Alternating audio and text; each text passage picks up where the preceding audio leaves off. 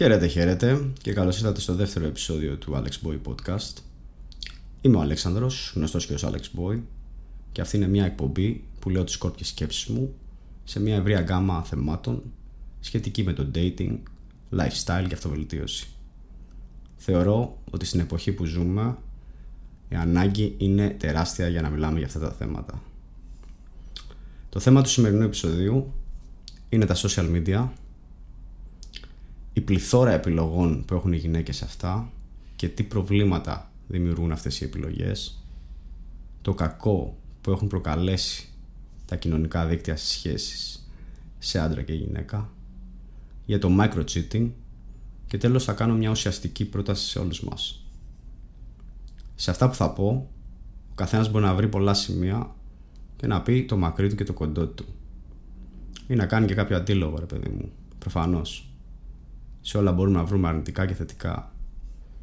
Αναγνωρίζω πως ό,τι, πως ό,τι πω εδώ τώρα δεν είναι κάτι που επικρατεί και αληθεύει στο 100%. Πάντα υπάρχουν στατιστικές αποκλήσεις. Παρ' όλα αυτά, το ποσοστό που επικρατεί θεωρώ ότι είναι αρκετά μεγάλο για να φανεί το πρόβλημα. Επειδή με απασχολούν αρκετά αυτά τα θέματα, θεωρώ ότι το ποσοστό αυτό όσο πάει και μεγαλώνει. Στο ψηφιακό κόσμο λοιπόν, των social media πλέον είναι πολύ πιο εύκολο από ποτέ μια γυναίκα να φτιάξει ένα προφίλ, να ανεβάσει 5-6 φωτογραφίες και να λάβει από την πρώτη μέρα τα πρώτα μηνύματα από τους επίδοξους γαμπρούς. Οι άντρες βρίσκουν πολύ πιο εύκολο και βολικό αντί να βγουν εκεί έξω, να φλερτάρουν, μπαίνουν στο Instagram και αρχίζουν να στέλνουν μηνύματα σε όποια κοπέλα βρουν και τους φανεί ελκυστική. Η αλήθεια είναι ότι τα social media έχουν δώσει τεράστια δύναμη στις γυναίκες. Κυρίως σε αυτό το κομμάτι, που ακόμα και μια πολύ μέτρια ή και κάτω του μετρίου κοπέλα μπορεί να έχει τεράστια επιτυχία. Κάτι που ίσως στον έξω κόσμο να μην την είχε κιόλας. Με λίγα λόγια, ανεξαρτήτως την εμφάνιση, αν είσαι γυναίκα στο Instagram και είσαι active, δηλαδή ποστάρεις φωτογραφίες και όχι απαραίτητα προκλητικές, ανεβάζεις stories, κάνεις follow backs κτλ. Δεν υπάρχει περίπτωση να μην λάβεις έστω και ένα μήνυμα την ημέρα από κάποιον άντρα που έχει στείλει προηγουμένως σε άλλες 100 κοπέλες το ίδιο μήνυμα. Γεια σου, τι κάνεις. Προσωπικά έχω δει με τα ίδια μου τα μάτια γυναίκα να δέχεται 100 follow requests και άλλα τόσα DMs στο inbox της μέσα σε μια μέρα. Οι γυναίκες και κυρίως οι μικρότερες ηλικίες δέχονται ένα καταιγισμό μηνυμάτων από άντρες που θέλουν είτε να κάνουν σχέση είτε να τον λούσουν. Τώρα φανταστείτε μια γυναίκα που είναι και αρκετά όμορφη έτσι, δηλαδή είναι αρκετά όμορφη και ποστάρει και προκλητικές φωτογραφίες και είναι και active δηλαδή. Ο αριθμός των μηνυμάτων και των follower, των ακολούθων της δηλαδή, εκτοξεύεται. Γι' αυτό θα δείτε ότι οι γυναίκες συνήθως έχουν πολλούς περισσότερους followers από ό,τι έχουν οι άντρες σε γενικές γραμμές μια τυπική μέτρια γυναίκα μπορεί να έχει περισσότερους followers και από κάποιο καλλιτέχνη. Ή ακόμα και έναν άντρα που είναι πολύ ελκυστικός ρε παιδί μου και έχει μεγάλη αξία. Η ζήτηση είναι μεγάλη. Οι άντρες ψάχνουν στο ίντερνετ γυναίκες. Αυτό λοιπόν δημιουργεί στις γυναίκες, τουλάχιστον στο ψηφιακό κόσμο, μια πληθώρα επιλογών από που μια γυναίκα μπορεί να επιλέξει όποιον γουστάρει. Όποιος της φανεί ελκυστικός και έχει και ωραίο γραπτό λόγο και ξέρει πώς να μιλάει. Γενικά, έχω κάνει άπειρες συζητήσεις με γυναίκες για αυτό το θέμα. Και πολλές παραπονιούνται ότι όταν τους λέω ότι έχουν πολλές επιλογές ότι παραπονιούνται ότι αυτοί που στέλνουν τα μηνύματα δεν έχουν και υψηλή αξία. Γενικά δεν τους βλέπουν με πολύ καλό μάτι. Με έχουν πει μάλιστα ότι τα περισσότερα είναι και μπάζα. Επιπλέον μου έχουν πει ότι ένας άντρας με αξία ή ένας ελκυστικός άντρας δεν θα κάτσει να βρει γκόμενα μέσα από τα κοινωνικά δίκτυα. Βέβαια, η αλήθεια είναι πως οι περισσότεροι άντρες, ακόμα και οι γυναίκες, αυτό κάνουν. Τώρα σχετικά με την ποιότητα των μηνυμάτων και των αντρών που στέλνουν στις γυναίκες, μπορείτε να κάνετε το πολύ απλό πείραμα, να μπείτε στο προφίλ μιας ωραίας γυναίκας που έχει και κάποιους followers και να δείτε τα comments κάτω από μια φωτογραφία της. Σχόλια όπως κουκλάρα, emojis με καρδούλες και φωτιές, χιδεότητες κτλ. είναι αυτά που πρωτοστατούν. Καλά, εγώ γελάω και ξερνάω ταυτόχρονα μόλις βλέπω τέτοια comments. Μάλιστα, αν μπείτε και στα προφίλ αυτών που σχολιάζουν, απλά θα γελάσετε. Εκεί λοιπόν τους δίνω και ένα δίκιο όταν λένε ότι οι περισσότεροι είναι GTP, ξέρω εγώ. Παρ' όλα αυτά, ε, υπάρχουν και γυναίκες που χρειάζονται τόσο πολύ την τοπαμίνη της προσοχής ε, που τροφοδοτούν αυτά τα άτομα που προφανώς έχω δει να αφήνουν ε, και να μην σβήνουν και comments που είναι ξέρω εγώ ιδέα. Με λίγα λόγια, αν είσαι άντρας που στέλνεις μηνύματα σε όλες τις γκόμενες που βρεις στο Instagram, να ξέρεις ότι by default είσαι ένας, είσαι άλλος ένας αριθμός στο inbox τους. By default είσαι αόρατος, δεν έχεις καμία αξία φίλε μου. Και προφανώς αυτό είναι πολύ λογικό, εγώ προσωπικά το καταλαβαίνω απόλυτα. Όταν έχεις 100 DMs από άντρες στο inbox σου που σου στέλνουν τα ίδια πράγματα, ποιο να πρωτοδεί, ρε φίλε. Εγώ εδώ πολλές φορές έχω πάνω από 10 DMs και δεν τα κοιτάζω, ας πούμε. Ε, και DMs που δεν είναι απαραίτητα από γκόμενες, ξέρω εγώ, γνωστούς, ξέρω εγώ. Οι κοπέλες δεν θα μπουν καν στη διαδικασία να κοιτάξουν το προφίλ σου, φιλέ. Και αν το κοιτάξουν, σε καμία περίπτωση τις περισσότερες φορές η αξία σου δεν θα απεικονίζεται με κάποιο τρόπο στο προφίλ σου.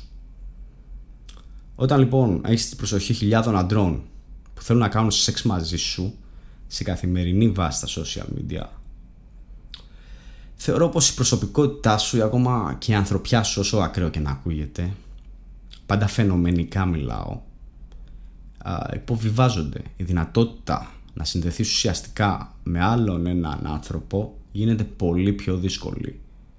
Εθίζεσαι στην τοπαμίνη που προκαλεί η προσοχή το attention δηλαδή που παίρνεις. Και η αυτοεκτίμηση σου, ε, η αυτοεκτίμηση που είσαι για τον εαυτό σου ρε παιδί μου αρχίζει και πηγάζει από τα πόσα likes και πόσα λιγούρια σου έκαναν like, ε, comment και reaction ας πούμε. Δυστυχώς πολλές γυναίκες και άντρες έχουν πέσει σε αυτό το τρυπάκι. Είναι ένας κύκλος, μία λούπα χωρίς τελειωμό. Και αυτός είναι και ο σκοπός των social media, να σε κάνουν όσο γίνεται πιο πολύ εθισμένο να είσαι συνδεδεμένος σε αυτά. Αυτό οδηγεί πολύ, πολλούς άντρες με ανασφάλεια να κατηγορούν τις γυναίκες ότι δεν τους απαντάνε στα μηνύματα ή τους άφησαν στο διαβάστηκε. Μετά τις βρίζουν, τις κακολογούν. Οι γυναίκες πιστεύω τα ξέρετε καλύτερα. Φοβάμαι ότι ο περισσότερος κόσμος γυναίκες και άντρες αντί να διαβάζουν ένα βιβλίο προσεκτικά στις μέρες μας απλά ξεφυλίζουν 10 βιβλία. Αυτό σημαίνει ότι αντί μια γυναίκα ή ένας άντρας να δώσει προσοχή και βάση σε έναν άνθρωπο, δίνουμε επιφανειακή βάση σε 10 και στο τέλος δεν κάνουμε και τίποτα. Έχει χαθεί η ουσιαστική επικοινωνία. Όλα είναι γρήγορα, όλα είναι απρόσωπα, αποτραβηγμένα από κάθε είδους ουσίας η επιφάνεια είναι αυτό που κυριαρχεί στο διαδικτυακό κόσμο, παιδιά. Αυτό πολλές φορές αντανακλάται και στην πραγματικότητα, δηλαδή στον έξω κόσμο. Τώρα θέλω να σκεφτούμε καλά το εξής. Κυρίως οι άντρες, με βάση όσα έχω πει προηγουμένως, θέλω να κάνετε ένα νοητικό πείραμα. Θέλω να σκεφτείτε το εξής. Είσαι μια γυναίκα που έχει συνεχές προσοχή από το αντίθετο φίλο στα κοινωνικά δίκτυα. Τα likes, τα comments, τα DMs πάνε και δίνουν. Και όλοι θέλουν να σου μιλήσουν. Γνωρίζεις βέβαια και τι θέλουν, έτσι. Γνωρίζεις επίσης ότι ανά πάσα ώρα και στιγμή μπορείς να απαντήσεις σε κάποιο μήνυμα. Από τα 100 που θα λάβεις, άντε τα 5 πες ρε φίλε, θα είναι από άτομα ποιοτικά. Τουλάχιστον φαινομενικά από αυτό που θα δεις. Δηλαδή έχουν και ωραίο το λόγο, έχουν ένα ελκυστικό προφίλ. Γνωρίζεις ότι μπορείς να κλείσεις ραντεβού μαζί τους και να κάνεις κάτι. Αυτό μπορεί να δημιουργήσει πολύ εύκολα την παράδοξη αυτή η αίσθηση ότι δεν χρειάζομαι κανέναν γιατί τους έχω όλους. Οπότε βγαίνεις έξω με διαφορετικό αέρα, διαφορετικό τουπέ. Δεν χρειάζεσαι τίποτα εξάλλου. Οι αριθμοί αυτό λένε στα κοινωνικά σου δίκτυα.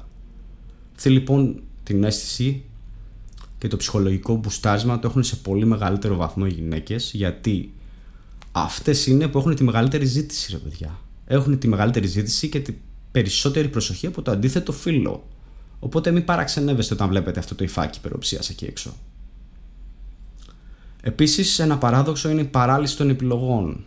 Είναι ένα φαινόμενο που πήρε την ονομασία του από ένα ψυχολόγο, ο Μπάρις Βάρτς νομίζω λέγεται. Ε, η παράλυση των επιλογών μας λέει στην ουσία ότι αν έχουμε να διαλέξουμε από μια πληθώρα πραγμάτων δεν μπορούμε να αποφασίσουμε τι να διαλέξουμε. Και αν τελικά διαλέξουμε κάτι το μετανιώνουμε. Ή δεν είμαστε πλήρως ευχαριστημένοι. Γιατί, Γιατί σκεφτόμαστε ότι από όλες τις επιλογές που έχουμε ίσως να μην έχουμε κάνει την καλύτερη επιλογή ρε παιδί μου. Μαντέψτε λοιπόν τι γίνεται όταν μια γυναίκα έχει τόσες επιλογές από άντρες. Μαντέψτε είτε δεν ξέρει τι να διαλέξει, είτε στη τελική δεν διαλέγει και τίποτα. Και αν στο τέλος πάρει την απόφαση να διαλέξει κάτι, υπάρχει πολύ μεγάλη πιθανότητα να μην μείνει ευχαριστημένη. Να μην μείνει στην ουσία ευχαριστημένη με την επιλογή της, γιατί κάτι άλλο από τη λίστα της μπορεί να είναι καλύτερο από αυτό που επέλεξε εκείνη τη στιγμή. Στο χειρότερο σενάριο μπορεί απλά να τεστάρει τις πολλές επιλογές που έχει. Και όπως καταλαβαίνετε, το τελευταίο είναι σαν αυτό που σας έλεγα με τα βιβλία αντί να διαβάσει ένα και καλά, ξεφυλίζει 10 χωρίς κανένα νόημα. Και στο τέλος επικρατεί το αίσθημα της κενότητας. Γιατί όταν δεν συνδέεσαι σε ουσιαστική βάση με τον απέναντί σου, είναι πολύ λογικό να νιώθεις αυτό, αυτή την κενότητα. Αυτό που τελικά έχω καταλάβει είναι ότι έχουμε τόσες πολλές επιλογές που στο τέλος χάνουμε την ουσία των πραγμάτων. Έχουμε χάσει την ουσιαστική επικοινωνία και το νόημα. Θεωρώ την εποχή που ζούμε πολύ θλιβερή. Έχουμε καταντήσει όλοι να σκεφτόμαστε την πάρτη μας, την εικόνα μας και όλο αυτό είναι μια παρενέργεια των κοινωνικών δικτύων. Και των κοινωνικών δικτύων και όλων των κακών επιρροών που έχουν πάνω μας τα memes, οι διαφημίσεις, τα στερεότυπα, το τι είναι cool και τι όχι κτλ. Τώρα, τα κοινωνικά δίκτυα, παιδιά, έχουν επηρεάσει πολύ για τις σχέσεις. Υπάρχουν μελέτες που δείχνουν πως τα social media επηρεάζουν την ποιότητα των σχέσεων και του γάμου. Σε μια μελέτη βρέθηκε ότι μια ετήσια αύξηση 20% στην εγγραφή στο facebook συσχετίζεται με αύξηση των ποσοστών διαζυγίων από 2,18% έως 4,32%. Με λίγα λόγια, τα κοινωνικά δίκτυα αρχίζουν και αλλοιώνουν τις σχέσεις σε βαθμό που προκαλούν διαζύγια και χωρισμούς. Φαίνεται πως η προσπάθεια που χρειάζεται για να δημιουργήσεις μια ποιοτική σχέση έχει αρχίσει να μειώνεται. Με το πρώτο στραβοπάτημα δηλαδή ο κόσμος χωρίζει. Δηλαδή δεν προσπαθεί καν. Και μάλιστα άλλη μια έρευνα έχει δείξει ότι οι γυναίκες είναι αυτές που ξεκινάνε πρώτες τις, δια... τις διαδικασίες διαζυγίου και χωρισμών ας πούμε. Α, όσα λέω μπορείτε να τα ψάξετε και online. Ας μιλήσουμε τώρα και για το φαινόμενο του micro-cheating. Γυναίκες και άντρες φαίνεται πως ανοίγουν, αφήνουν μάλλον ανοιχτές πόρτες σε τρίτους, επίδοξους και επίδοξες, γκόμενες, γαμπρούς, ε, να μπουν σε μια σχέση και να τη διαβάλουν. Με την πρώτη ευκαιρία, με το πρώτο πρόβλημα που θα προκύψει σε μια σχέση, ο άντρας και η γυναίκα αρχίζουν να μιλάνε ή να αφήνουν ανοιχτές πορτούλες αυτούς που στέλνουν μηνύματα. Θυμάστε τι λένε στο πρώτο επεισόδιο; Αυτό γίνεται για τα δύο φύλλα. Απλά θα εστιάσω στη γυναίκα γιατί όπως και να το κάνουμε, αυτή είναι που έχει τις περισσότερες επιλογές και ο άντρας όχι. Εκτός κι αν είσαι υπερβολικά εμφανίσιμος, ε, γνωστός, καταξιωμένος, έχεις social proof κτλ. Εκτός και αν είναι μέρος της δουλειάς σας, δεν χρειάζεται να έχετε τα κοινωνικά σας δίκτυα ανοιχτά για τον οποιοδήποτε και οποιαδήποτε άκυρη να βρίσκει πόρτες ανοιχτές για να επικοινωνήσει μαζί σας. Οι περιπτώσεις που γνωρίζω σε θέματα microcheating είναι στην κυριολεξία εκατοντάδες. Γυναίκες που μιλάνε με πολλούς διαφορετικούς άντρες που δεν γνωρίζουν ενώ παράλληλα έχουν σχέση. Και το ίδιο και άντρες είναι σε σχέση και προσπαθούν να μιλήσουν με γυναίκες. Αν αυτό δεν σας πειράζει, δικαίωμά σας. Αλλά εγώ πιστεύω ότι οι περισσότεροι άντρες και γυναίκες έχουν ένα θεματάκι με αυτό. Και το θεωρώ και απολύτως λογικό. Δεν έχει να κάνει με ανασφάλιση ούτε τίποτα. Ο κόσμος κλικαίνεται πολύ εύκολα πλέον από τα φαινόμενα. Πολύ περισσότερο από ποτέ δηλαδή, γιατί το διαδίκτυο και τα social είναι όλα επιφανειακά. Έτσι, εάν δεν είσαι δουλεμένος με το μέσα σου, είσαι πολύ ευάλωτος σε αυτό που βλέπεις και σε τέτοιες καταστάσεις. Η αλήθεια βρίσκεται εκεί έξω και δεν μιλάω για εξωγήινους. Μιλάω για τον έξω κόσμο. Εκεί που οι άνθρωποι περπατάνε, μυρίζουν, γεύονται, ακούνε, βλέπουν. Εκεί που οι άνθρωποι έρχονται σε ουσιαστική επαφή μεταξύ τους. Είτε οπτικά μέσω της όρασης, είτε επικοινωνιακά μέσω της φωνής, της τονικότητας της φωνής, της γλώσσας του σώματος. Η αλήθεια βρίσκεται στην εμπειρία της επαφής και της επικοινωνίας. Αυτό πιστεύω. Όλα τα άλλα είναι ανούσια. Προτείνω σε όλους και όλες να βγείτε εκεί έξω, εκτός της ζώνης ανεσής σας και να εκφράσετε στο σύμπαν τις προθέσεις σας. Βγείτε εκεί έξω και δημιουργήστε ουσιαστικές επαφές μακριά από το πλασματικό κόσμο και το ματριξάκι των κοινωνικών δικτύων και των αχρίαστων κακών επιρροών που προμοτάρουν. Ευχαριστώ που ακούσατε τις σκέψεις μου σε αυτό το επεισόδιο. Ελπίζω να σας έδωσα έστω και λίγη τροφή για σκέψη. Να θυμάστε ότι η ζωή είναι μία και μοναδική για να τη παταλάμε σε ανούσια πράγματα. Βγείτε και ζήστε. Στο επανειδήν.